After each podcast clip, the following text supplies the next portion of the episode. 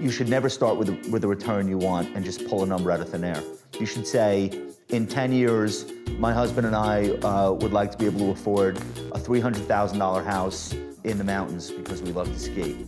And so if you know that that's what you're saving for, then you work backwards.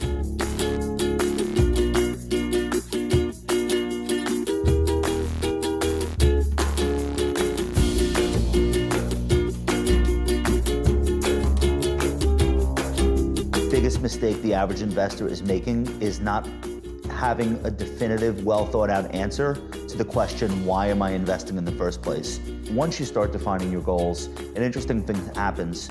You start to realize that you don't need to take maximum amount of risk to hit them, especially if your goals have a lot of time uh, in order for you to get there. Understanding what you want, what you want your money to grow into, and what you'll be spending it on, and then working backwards is a better way to come up with a portfolio than just starting and let's see what happens.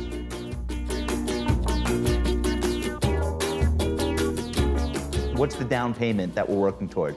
Okay, great, that's the number. So how do I get to that number? What portfolio mix gives me the optimal chance of success?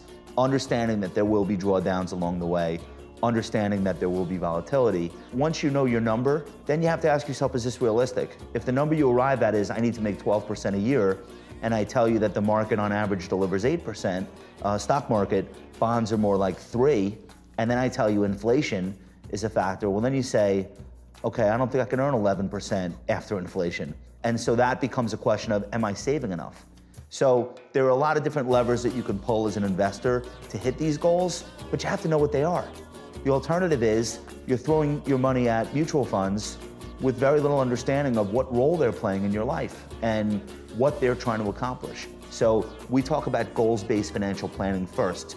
We never talk about a portfolio with an investor until we know the why.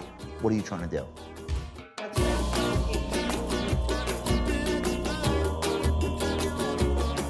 Invest in you. Ready, set, grow.